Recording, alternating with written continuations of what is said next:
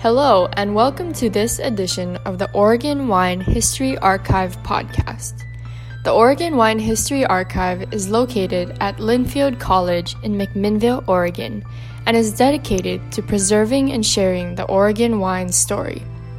This podcast will share these stories through oral history interviews we've conducted throughout the industry. Please enjoy these stories. All right, my name is Rich Schmidt. I'm here with Steve Wilson. We're at the new Bay House, uh, to be Bay House here in Lincoln City. Uh, it's March 6th, 2020. Thanks so much for joining us, Steve. Thank you. Uh, we'll start with the first question, most important question. Why wine? Why hospitality?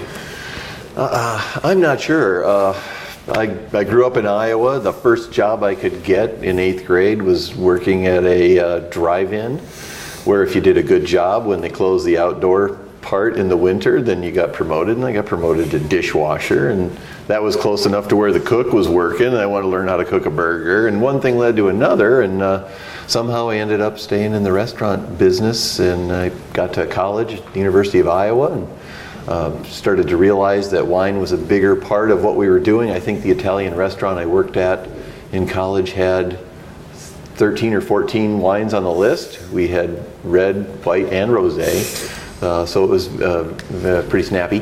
Um, I took the only wine class that the University of Iowa offered. It was uh, taught by a professor in the geology department. So consequently, he focused on soil and sun and exposure, and it was not especially exciting. A state school, we could not drink, uh, even though it was an 18 state at the time. Uh, so there was you know, it was an interesting class, but not my favorite. And uh, really, as I, uh, I got finished with college and I realized that a course of study in political science can lead you to grad school or continuation in food and beverage, which I chose. And uh, I had always wanted to come to Oregon. In fact, in the mid 70s, I investigated coming to school at Oregon, and the difference between in state and out of state tuition at that time, since I was paying, convinced me to be a Hawkeye rather than a Duck. And I'm embarrassed to say how inexpensive college used to be. to be a Hawkeye, I think, was $500 a year. That was two terms. Uh, and I think it was 10 times as much to be a duck. Still a relatively um, a pittance these days, and I'm sorry that that's not the case anymore. But uh, after college, I realized I was free to go, and I ended up in Portland, and uh, I was at the Benson Hotel as a bartender, and opened Atwater's, which is now uh, the Portland City Grill. Was there for no six or eight months, and one day a friend of mine said, "Oh, have you ever been to Salishan?" And I was like, "What's a Salishan?" um, so I, I found out it was at that time the only five-star, five-diamond operation in the Northwest, and so. I called Salishan and I said, Hey, I'm in the food and beverage business and I've never been to a five star, five diamond resort before. I would love to come and take a tour. And they said, Well, sure. So we made plans to, uh, to drive out on a Saturday. And my friend Larry, who had uh, first asked me if I'd been to Salishan, and I jumped in my van. And on the way, there were two or three wineries at that point, and we stopped at all of them. And we had a nice little buzz going. We were having a great time. And so we get to the resort, and uh, I was met at the front desk. And they're like, "Oh, you're Steve. Well, great. Well, here you go with this gentleman here, and they'll interview you, and then uh, your friend Larry will keep him entertained down in the wine cellar." And I was like, "Interview? Wait, we stopped at three wine." Like, "Well, okay." So I spent the next three hours interviewing with everybody from Phil DeVito. Uh, Tim Tuffield was the restaurant manager. I interviewed with uh, Janet Smith, who was HR, with Russ Cleveland, who was the general manager. I was quite kind of surprised, frankly. And at the end of that day, they said, "Well, we'd love to have you join our staff." So that's how I came to work at Salishan, beginning in early 1983. My friend Larry was getting sauce down in the wine cellar which at that time Phil had built up the collection to, I think we probably had, I don't know, 2,500 different labels down there, of which only 1,700 were on the list. So it was a, a cellar aging program that was going on. And so I was happy to get the job, and my friend Larry was just happy. Uh, so we had a great time. So I joined the staff as a, as a, as a uh, captain in the dining room, and I spent my daytimes uh, working down in the wine cellar as the assistant cellar keeper. And uh, that was really my first major exposure to wine. I learned an awful lot working next to Phil, and uh, at that time, Tom Brosey was the cellar keeper. He did a lot of the day-to-day work and uh, had originally been the guy who dug the cellar out from underneath the cedar tree uh, event space. Um, they kind of took over part of what had been the accounting department and started digging. And well, you've probably seen that cellar. It's an amazing piece of work and uh, mm-hmm. the real deal. Mm-hmm. So it was a it was a really awesome opportunity for a kid from Iowa who really, you know, apparently they're making wine in Iowa now, but uh, not at that time. So it was a it was a pretty dramatic change. I'm, I'm curious. Uh, as you were learning about wine, tell me about how you learned and tell me about like sort of Phil's influence yeah. on, on that. Well, Phil was an amazing guy and really more than more than just a, a great sommelier and waiter and, and public servant. He was a real gentleman and uh, he knew a lot about wine from a time when nobody cared. Uh, one of my favorite stories with Phil, we had an incredible selection of Great Grand Cru Bordeaux from the 1961 vintage. At that time, the vintage of the century, which he was buying for $10 a bottle. The accounting department said, You're kidding, you paid $10 for one bottle of wine? So we've come a long way. so, but uh, being a program the caliber that we were, a lot of samples came our way. A lot of personal relationships with the fledgling Oregon wine industry. There was always 30 or 40 bottles of wine that should be opened and tasted. And pretty much every night after work, we would gather somewhere in the dining room, and Phil would open up two or three bottles and start talking about what he knew about wine and what he knew about the person who made it, or the processes, or the grapes, or the region. And really, after about four years of that, really felt like that was the best education a person can get. I mean, there's a lot to read, there's a lot to study, but unless you're getting wine to your lips, you really don't have the opportunity to comprehend uh, all the details that, that uh, wine entails. So I, I blame Phil for that. I also blame him for my addiction for a large wine list with a lot of uh, a lot of options, a lot of selection, a lot of depth and breadth. Uh, and pretty much everywhere I went after I left Salishan in '88, establishing a wine program much larger than I had inherited always seemed to be a priority for me. But uh, you know, I saw the reaction that guests had to something that they hadn't seen before. That uh, wine aficionados, the excitement that they had. I mean, I distinctly remember guests at Salishan who would check in and come down to the wine cellar and go through the list and talk with Phil or anybody down there and try to figure out how they were going to drink all these bottles of wine when they were only going to be there for two nights and two dinners. So, uh, you know, uh, I, I, always thought that was pretty inspirational and, and very successful wine program back then. How did how did Phil build that? What was he? You, t- you talk about depth and breadth. Uh, yeah. Tell me about how, what was he looking for? How was he trying to to build this, the, the collection? Well, as I understand, Phil Phil showed up in '72, and at that time, I think there were eight or ten selections on the wine list, the same same sort of thing, and he brought this relatively unheard of wealth of knowledge and excitement and enthusiasm for wine. At some point he convinced uh, ownership, uh, John Gray, to give him a commission and a budget and that he would build a program and show that it was that made sense in a lot of ways both for attracting guests and just sales of food and beverage and as i understand it didn't take him very long to build up the program uh, I think they dug the cellar out in the late 70s sometime. I'm not exactly sure when that was, but by then he had wine stashed under everybody's desk in every office, in the back room here, in the storage room there, and they finally decided that it made sense. But he built a program that was incredibly successful.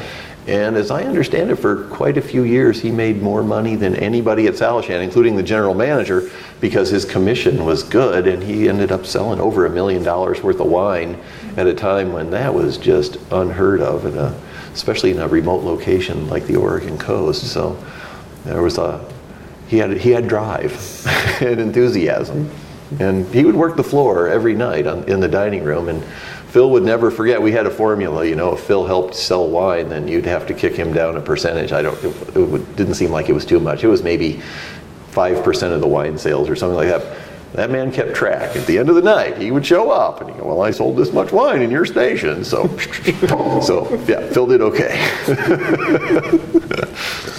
Tell me about what your job entailed and what the Salishan experience was like as a guest at that time in, in the 80s. Oh, yeah, great. Well, like I said, as the only five star, five diamond operation in the Northwest, it was a standout. I think he was one of the first uh, uh, grand award winning wine programs in the country. And so that kind of focus um, attracted the kind of guests that we still like today, you know, the ones who are seeking a culinary destination. They want good food, they want good wine.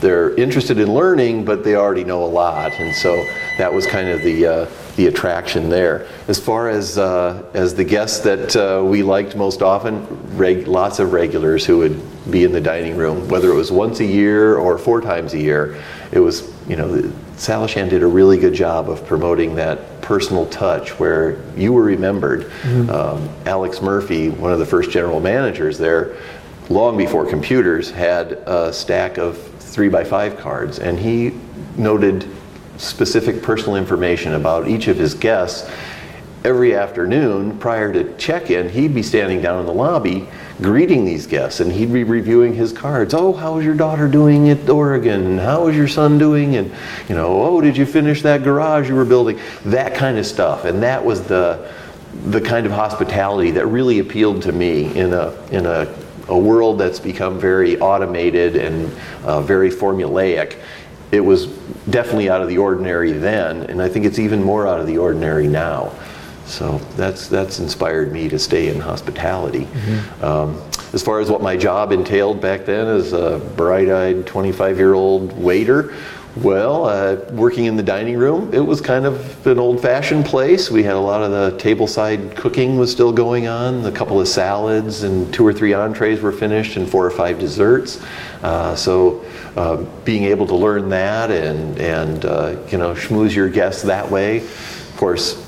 I've said for a long time. Now that there's television, I mean, if you want to see explosions and fire, you can get that anytime. But in the olden days, if you wanted to see that, you had to be in a nice dining room with a waiter who knew what he was doing.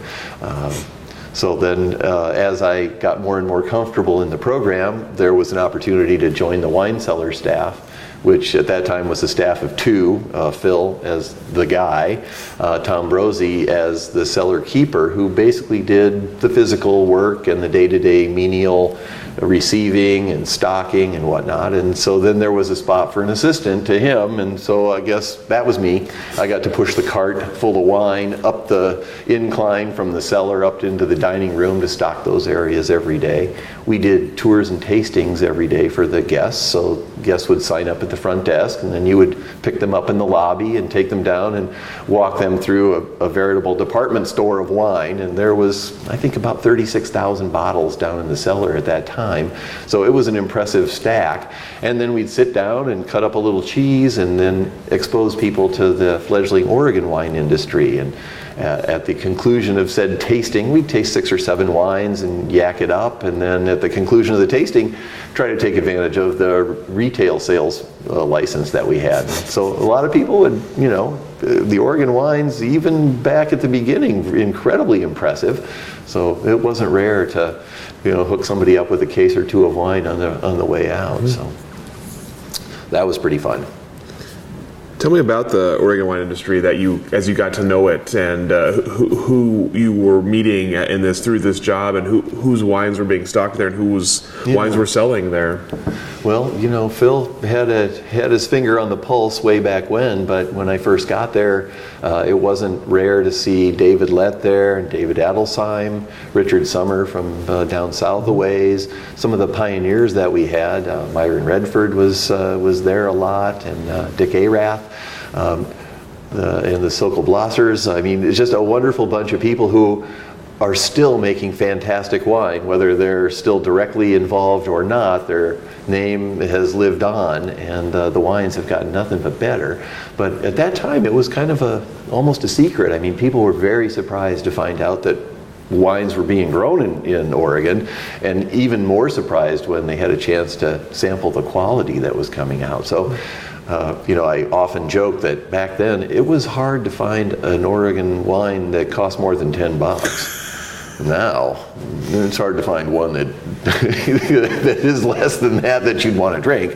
Um, so it's, it's been kind of fun to watch the industry come along. It's become a, a pretty big thing and still is. I mean, people are still still interested. By, mostly, I think, because our production is small, and if you're from, uh, you know, farther away than about the middle of the country, it's kind of hard uh, to find some of our wines in, in some big markets. So mm-hmm. people get out here and they're they're pretty pretty surprised and impressed. So tell me about uh, were oh. What was I going to say there? We're going to cut that part out. I'm going to start the question over. what happened after you left Salishan? Well, I guess um, Salishan was the first place that I worked that uh, I had incredible respect for the management and ownership. And prior to that, my experiences with managers was they were either related to the owner, uh, they were they didn't necessarily work their way into their position. I hadn't really had a chance to work with a lot of high-end professional hospitality people. And uh, when I got to the Benson Hotel, uh, Peter Egner was the uh, the maitre d and dining room manager. He impressed me. They had a great collection at that time.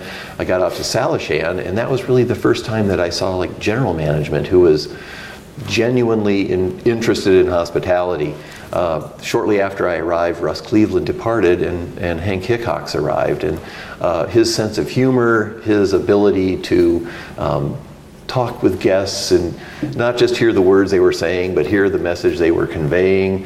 And the fact that we were able to be out here in the middle of nowhere with a five star, five diamond operation with a world class reputation, uh, very inspiring to me. So after about four years uh, in the dining room and the wine cellar, uh, I made it clear that I was interested in a management opportunity. And, sadly, Salishan was a place where once uh, a person got a job, they rarely left. And so rather than have to wait around for somebody to die in a position that I would be interested in, uh, I decided it was time to move on. So I think I became the only person to ever work at both five star, five diamond motels. And Salishan was considered a motel by the uh, by AAA and by uh, uh, the Mobil travel guide at that time because you drove up to the rooms. Uh, the other one was Quail Lodge down in Carmel. So I accepted a, a, food and beverage management position down there, and that, you know, it got me away from the Northwest, which was the sad part. It was uh, fun and interesting to be down in Carmel and on the Monterey Peninsula. It's a beautiful part of the world and I'd probably still be there if I had like a six figure income, but I didn't. Uh, it's a very expensive place to be. I'm sure it's more expensive now. It was pretty expensive back in 88. And uh, so uh, I spent, uh, oh, 10 or 12 months there. Uh, then I accepted a position with, uh, with Sheraton Corporation up in Tacoma. And that got me back to the Northwest, and that felt pretty good. And then from there, I ended up back in Southern California for a while. I got to, to open, uh, reopen the old Del Mar Hotel. Uh, and so that was kind of fun. I spent five years down in, the, in Southern California. Great place to visit, never really seemed like home. Uh, so I, I, got the opportunity to move back to Portland. And I did my second stint at uh, the Benson Hotel as the public food and beverage manager there. Uh, opened the Ruth's Chris Steakhouse in 97. Um, just kind of taken advantage of one of the few benefits of a career in, in food and beverage, which is you can go about anywhere and get a job about anywhere. You might not get rich, but there's definitely employment opportunities. And so I think these all kind of added to my, uh, my knowledge and understanding of the philosophy of hospitality. Uh, I took a two year stint down in uh, Miami. I worked for a, a Marriott operation down there, and so it was kind of nice. And one day, uh, I was at the Eden Rock Renaissance Hotel in Miami Beach, and one day my boss there said, I think that funny sounding place you used to work at on the Oregon coast is looking for an assistant general manager and director of food and beverage. And I was like, Salishan? Like, no, nobody ever leaves Salishan. That couldn't be it. Well, it was true. I missed a lot in the 17 years I was gone. Um, Spring Capital from Eugene had purchased the resort, and uh, they flew me out, interviewed me, offered me the job, and it was kind of a dream come true for me to get back to Salishan in a management capacity, and that was in 2005. Sadly, it didn't take me long to realize that a lot had changed. No longer the five star, five diamond reputation. Had been through some pretty bumpy time and multiple ownership and management operations, and they really didn't have that spirit of hospitality that has so motivated me. So, after about six or seven months, I was approached by a guest at the resort who said, You know, we're buying the Bay House, and uh, we're looking for somebody to take a long term lease uh, with an ownership uh, opportunity, and we think you'd do great. And I said, Man, I am flattered, but never, never, never own a restaurant. I said, but you know, they lived in Southern California. I said, but i would be happy to help you find somebody. And so I got to know uh, J.D. Boyd and his wife Maria uh, over the course of about five months. And one day he just said, look, what would it take? We think you'd do great. I said, well, if the restaurant had a bar that I designed and you built, I'll sign on the line. And so that's how I came to, to sign the lease with JD and Maria Boyd. We got the lounge put on in the restaurant. I think he thought he would spend about a quarter of a million to get me to sign, and that's about what the construction of the building itself cost, the addition. And his wife wanted to play a part, so she selected $90,000 worth of furniture. And the riprap was failing, so I think that was another couple 50 to get that. And then, of course, the fire marshal said, now you've got to retrofit the building with a sprinkler system. That was apparently not cheap. I think he ended up spending about $700,000 basically to fulfill his part of the, the lease, was to get me to sign. So we, uh, I had a landlord for about five years until apparently money was not getting to the bank anymore, and that made him cranky, and we ended up with a mortgage in 2010. So before we get to the Bay House, I'm curious on the, the your other stops along the way. You talk about opening restaurants, and tell me what your what your role was at some of these places. Were you coming in, creating something from scratch? Were you reinventing something? What were you what were you actually doing? Yeah, um, well, being the food and beverage guy, which apparently uh, most hospitality people and professionals stay away from. It's a lot of work. It's the biggest challenge of any hospitality operation, and it's not nearly as profitable uh, as a rooms division. Uh, in fact, I, I, spent a couple years as the, the night hotel manager at what was then the Fifth Avenue Suites in downtown Portland. It's now the Monaco. And uh, I was amazed at how much easier it was to satisfy guests. If you gave them a room that they liked, that's, that's the last you heard from them. It's not like food where it's like this is cold, it's overdone, it's not the way I like it. It's you know, why don't can I get this with that that kind of thing. So it's it was a, a lot more of a challenge. So the places that I showed up and uh, got a chance to help open, it was just a matter of setting up the operation, uh, working with the chef to do food because I am a lousy cook. Um, but basically just lining things up so that they would operate. So I'd be in charge of the service staff, the wine beverage program, and then working with the chef to deliver.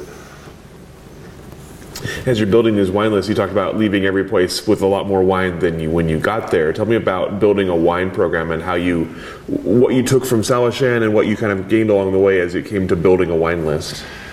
It's a sickness, I think. Uh, it's like I think in, in terms of any serious collection, it's hard to know when to say when. Um, and uh, again, it's the, this, the Phil DeVito disease, I think. But when I took over the Bay House, very respectable program there, about 250 selections on the wine list.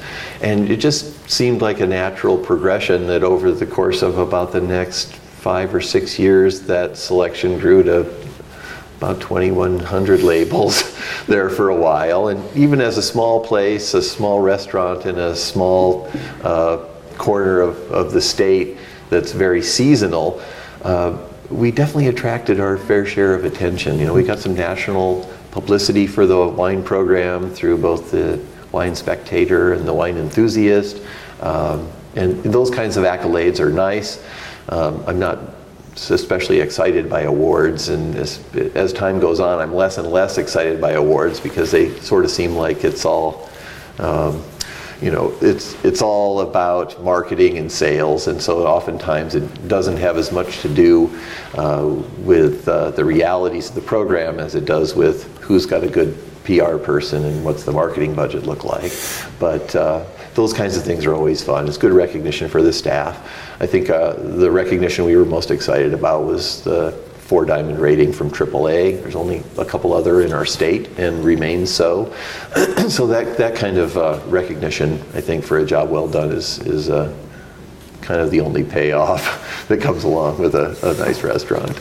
What is a what is a when you talk about a four diamond? What does that mean in, in terms of what, what, are you offering that other places aren't? What is the, what, what what is the what is the rating entail? Yeah. Well, as I understand it, about a third of it, it relates to quality and creativeness of food and the culinary presentation. About a third of it is based on service and uh, attitude and philosophy, and the other third is basically on the comfort of and the layout, the design, that sort of thing. So, despite the fact that the Bay House was built in 1937. It was a, uh, an accumulation of four or five different uh, additions uh, to what it was. Incredibly well maintained. A, a wonderful gal, uh, Carrie Johnson, who has taken care of that place. I'm the third owner that she worked for. So for uh, over 20 years, she maintained interior and exterior. she does paint. she is really good. Um, very blessed with a, a, quality service staff that uh, seem to get it, enjoy taking care of their guests. And again, it's that personal touch that is kind of disappearing these days. And again, a lot of things you can do when you're really small, uh, as the Bay House was, but I probably answered 99% of the phone calls. I was there to greet the guests when they arrived, and I was the guy giving them their coat on the way out. And you just don't see that anymore, you know. Mm-hmm. And I did it mostly because I couldn't afford to have other people on hand and a great big staff for that. But again, it's that uh, my uh, personal uh, achievement of being able to take care of people like that. Mm-hmm. So it's kind of kept me kept me motivated all these years, and still does. Mm-hmm you talked about your a couple times about your kind of service service philosophy or hospitality philosophy, and you've kind of described it. But I'm curious if you could if you could sum it up, what you would say is your hospitality philosophy, and how do you uh, relay that to people who work for you? Yeah. Well, if I had to put it in one sentence, I'd have to say it's nice people taking care of nice people. Um, I, I don't. Uh, the, the, mechanics of what I do and what the service staff does, I've, I've said for a long time, you could teach a chimp to do it. But you couldn't necessarily teach a chimp to enjoy it. You couldn't necessarily teach a chimp to be personal. But you know, taking orders and delivering food and presenting and serving wine, these are all very easy tasks. But to do it with a, a certain level of pride and panache and enjoyment uh, goes a long way. So I've, I've always been very lucky in selecting uh, people who got it, who enjoyed what they did. It wasn't just a job where you do it, I can't wait to go home and do something else kind of a thing. Mm-hmm. So um, we have, have had some really long term staff. I haven't always picked the right person, but mostly we've had really great people. Um, so that's, that's kind of it. Um, a lot of times I see these days, especially now in the terms of social media becoming such a big thing, there's a, there's a lot more inclination of restaurateurs to sort of roll over and take it. And uh, I think there's, there are guests out there who think that if they complain about something, it'll be comped, and that's great because we all like to save money. Um, at the same time, uh, I, I, I, can't do that. we're too small. We work too hard at what we're doing. And, you know, I'm, I'm happy to uh, apologize and make up for any mistakes that we made. But when we get some of these reviews that are posted by people who are obviously working it for an ulterior motive, I just I have a hard time standing up for that. I've written some what I consider to be fairly humorous yet pointed responses to some of those ads or some of those reviews rather, and. Uh, it's amazing, but I get a lot of people who come in and say, "Oh my God, we laughed so hard at this response. We went and read all your other responses, and you know." And so, in that way, it's kind of helped our marketing. Um, case in point, a couple of years back, we had a gentleman come in, and he was pretty late to the game. Uh, we were not serving anymore, and uh, but we said if, if you'd be comfortable in the bar, we'd be happy to. The chef's still here. And so he ordered a, an entree from the dining room menu, the duck. It's fabulous. And uh, apparently, after he had finished with his duck, he stood up in the bar and made a huge deal about how he was going to tell the world that we're serving chicken and calling it duck. Because he knows the difference between chicken and duck. And we're like, uh, okay, well, you know, you're entitled to your opinion, sir, but we, we don't have any chicken on the menu. There's not a chicken in. Anyway, so uh, this occurred on a night when uh, I was actually consulting with Salishan at that time, so I wasn't there for his departure. But apparently, he went right out in the parking lot because he posted an immediate review about how oh, these guys are serving chicken and calling it duck. And uh, so my response to him was basically, I will give you $1 million if you can find a chicken in this restaurant, you know. Not surprisingly, I never heard back from him, but I've had so many guests come in and go, oh my God, we were there that night. That guy blew up about the chicken and duck thing. And other people are like, man, that was just hilarious. Did he ever get his million dollars? So that kind of stuff is kind of fun. Um, it's a little aggravating when you get a review that you don't feel you deserve. And uh, you know, for, the process for me is first I lose sleep, and then I waste a couple hours crafting a response. And if I'm not giggling by the time I'm done, then I know it isn't quite right to post. So that's pretty much my plan. And luckily, we don't get very many of those.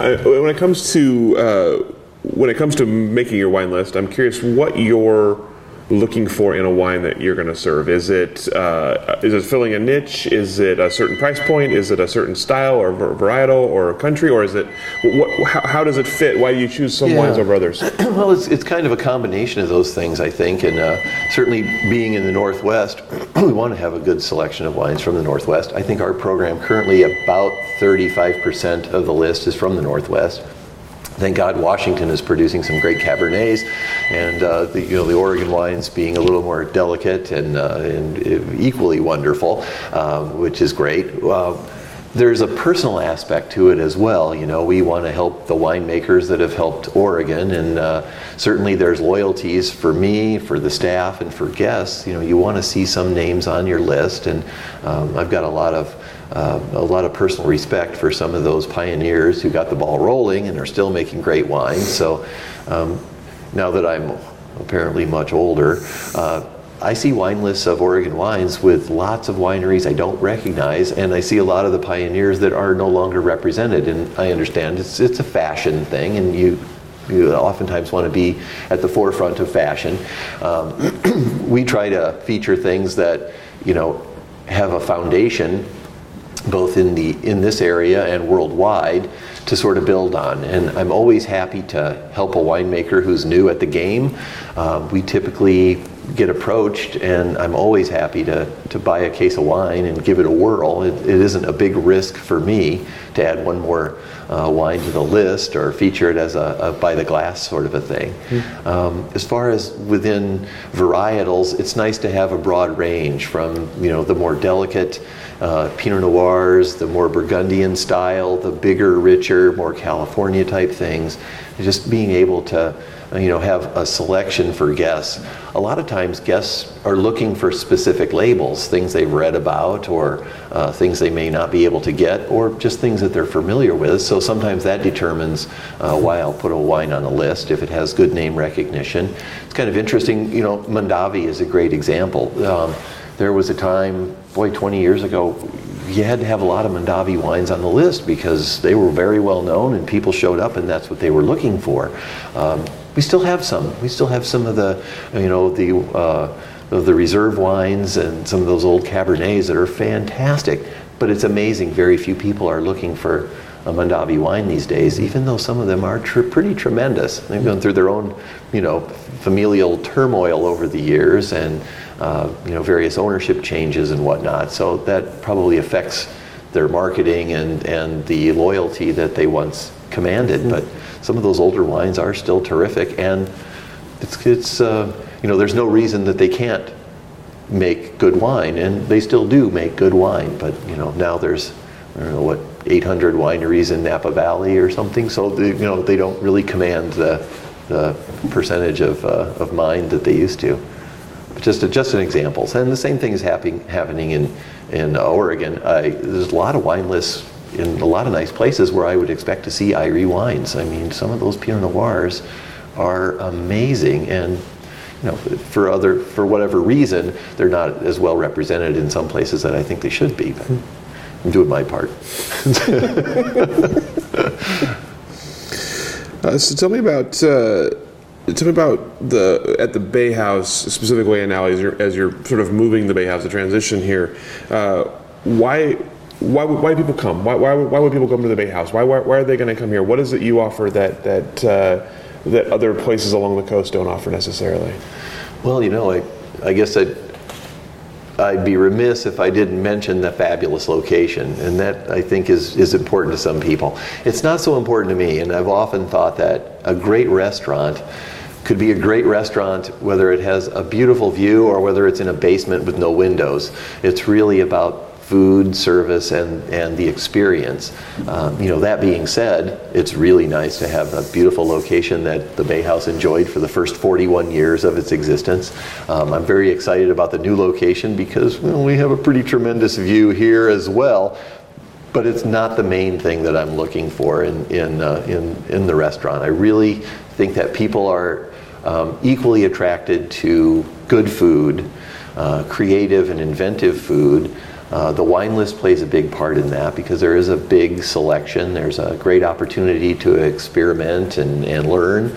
Um, and more than anything, I think it's the personal touch. People like to be recognized, they like to be appreciated, they like that you know, that sort of, uh, you know, the, the personalized style, I guess. You know, it's there's plenty of uh, plenty of franchised restaurants around. Everything's very formulaic. You may like the menu; it's the same at every place. You may like the attitude. They, you know, they work that to be similar.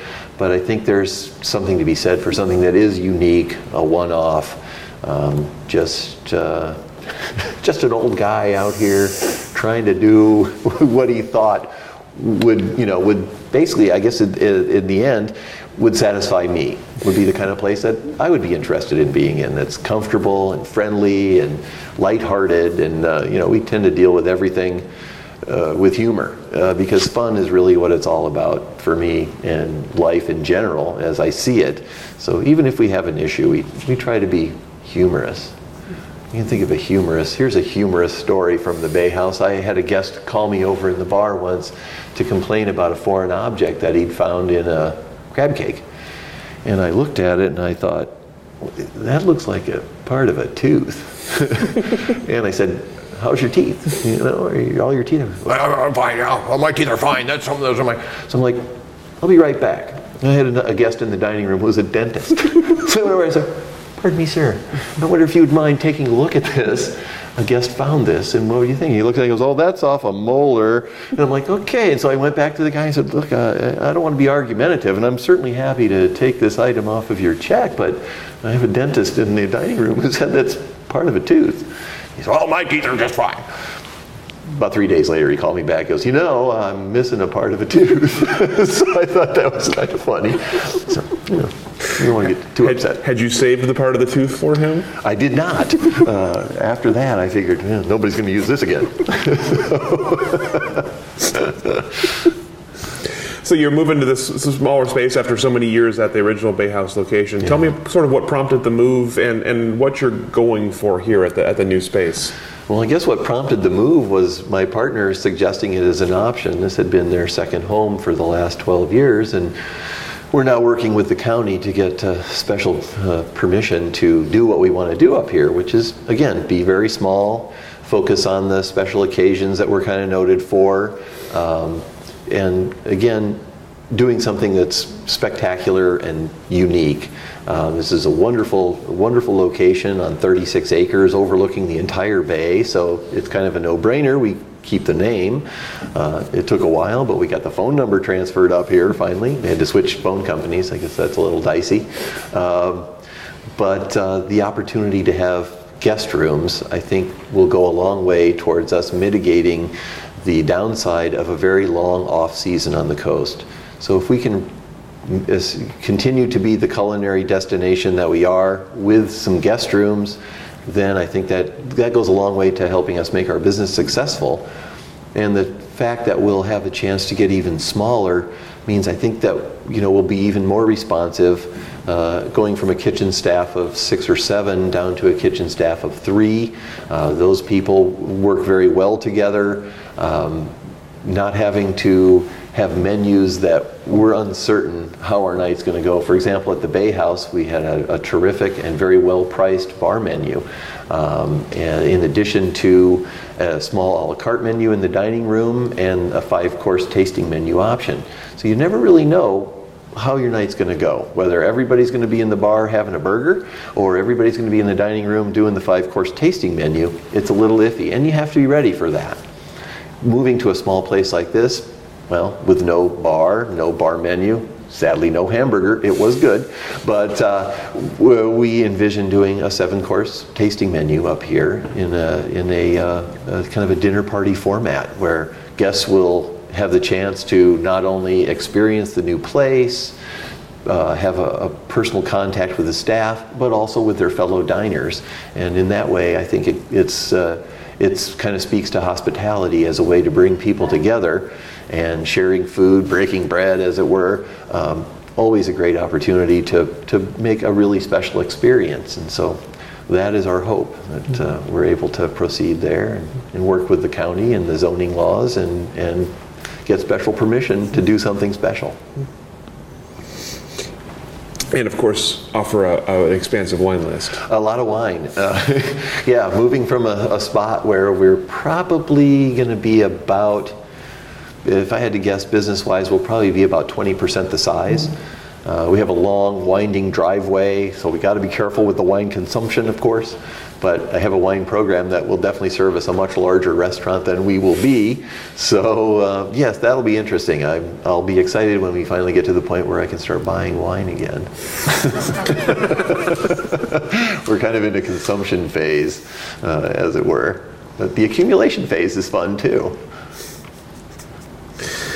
You've talked a bit about uh, sort of seeing wine lists now with wines you don't recognize, wineries you don't recognize. Obviously, mm-hmm. the industry has grown tremendously since you've, you've been here and since you've been in the restaurant business. I'm curious, uh, as a, from your perspective, uh, what does the industry look like now? What does Oregon wine look like now in 2020, and, and maybe where do you think it's, it's going in the future? Boy, good question.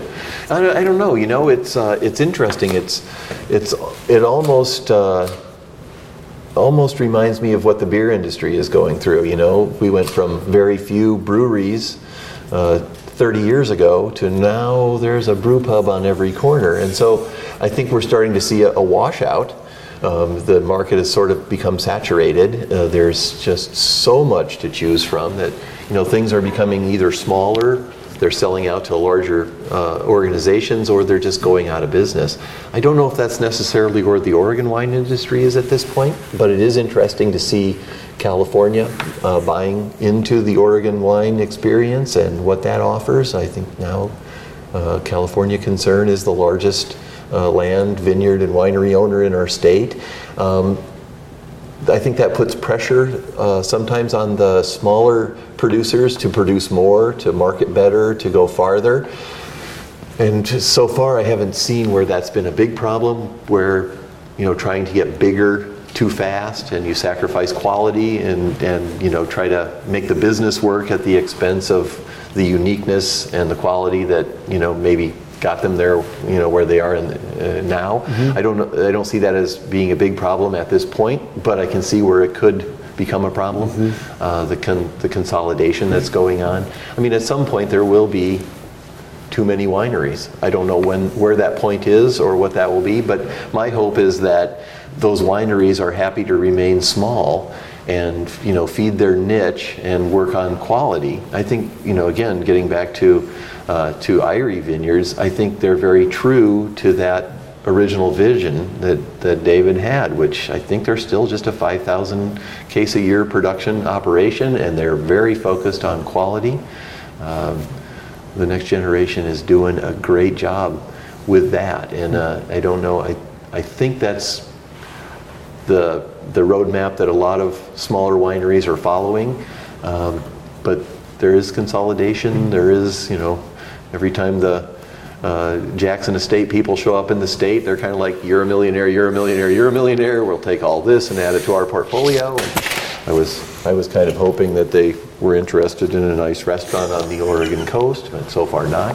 but, uh, So it'll be interesting to see. I mean, it's exciting times as the, the next generation moves on, and I think we're kind of on the cusp of the third generation. You know, Dad started it, the son ran it, now his kids are, are, are getting involved, and so it's very interesting.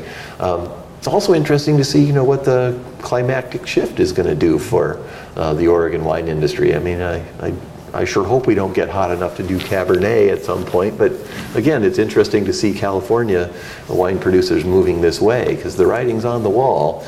There'll be a time when California won't be as conducive to the kind of reds that they've, you know, established, and and, and maybe the same will happen for Oregon. You know, I, I hope we maintain our delicate climate because the Pinot Noirs are outstanding.